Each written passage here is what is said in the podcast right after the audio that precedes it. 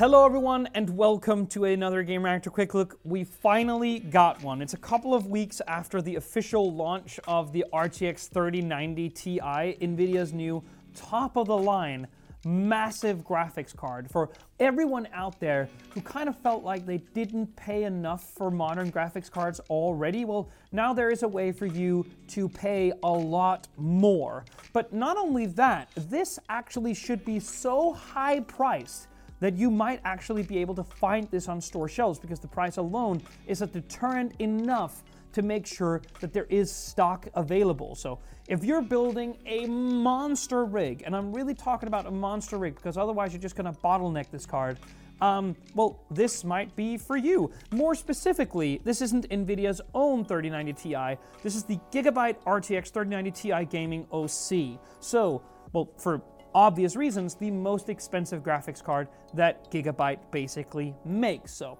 if you don't know about the 3090 Ti, well, I would really prefer that you go and sort of read some stuff about it. But uh, if you want sort of the easy version, it is a slight tuning of the existing 3090 card. Now, they have found their way to make some moderate improvements. So, for instance, there's 256 more CUDA cores in this card. That makes for 10,752 cores in total. Fit with that is 336 tensor cores, 84 ray tracing cores, which together amasses to a whopping 40 teraflops of raw processing power.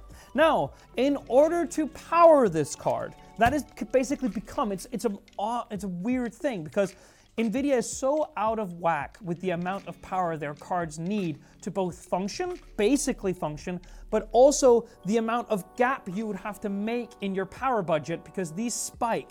And when they spike, they trip you, the overcurrent protection on your uh, your uh, your power supply, and so the machine will basically turn off. So you need to have some headroom in there. So basically, NVIDIA just keeps raising this, and well, you will have to switch out your PSU in order to match.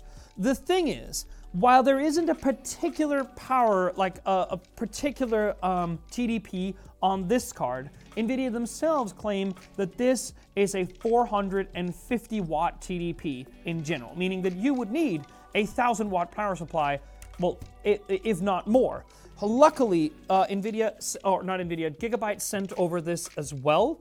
This is the UD1000GM. It's a PCIe 5.0 PSU um, which has native support for the new 12 pin power connector, and it is just 170 euros, which is actually, believe it or not, really, really cheap. It's rated gold.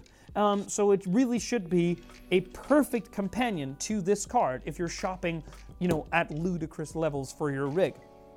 Um, so the thing is, it's all about power. And that also means that NVIDIA, luckily for you, included this because they shocked the world, NVIDIA did, by uh, going over to a new pin format with the 30 series in general, and now with the 3090, that new series, which is basically 8 pin uh, um, uh, or 16 pin instead of that, you basically now need this 12 pin um, uh, PCIe Gen 5 power pin connector. Basically, what that means is that there is this one um, format on the actual card, and then you'll have to source these three here. It is quite ludicrous. So the actual connecting pin is here in the middle, um, and then you basically will have to use up these three in order to adequately power the card. So that's what it has. That's what it takes to power it. Now, how is it cooled? Because that is the main way in which a manufacturer like Gigabyte can differentiate itself from the stock card. Now, you can basically tell that they have added quite the hefty cooling solution with this. So we got a massive backplate here, which uh, and you can basically see from both of the side and the back that there is these eight composite copper heat pipes and screen cooling on this. And on the front, we have three 100 millimeter fans with double ball bearings and a vapor chamber alongside a large direct contact copper plate both for the GPU and the VRAM. That basically means that Gigabyte can overclock the card slightly, not a lot, but slightly.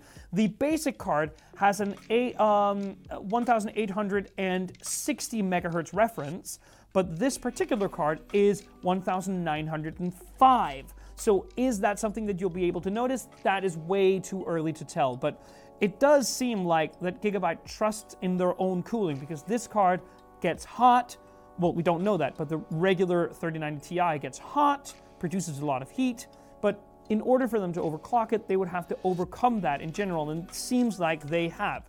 Now, you combine this with a four, uh, four year warranty.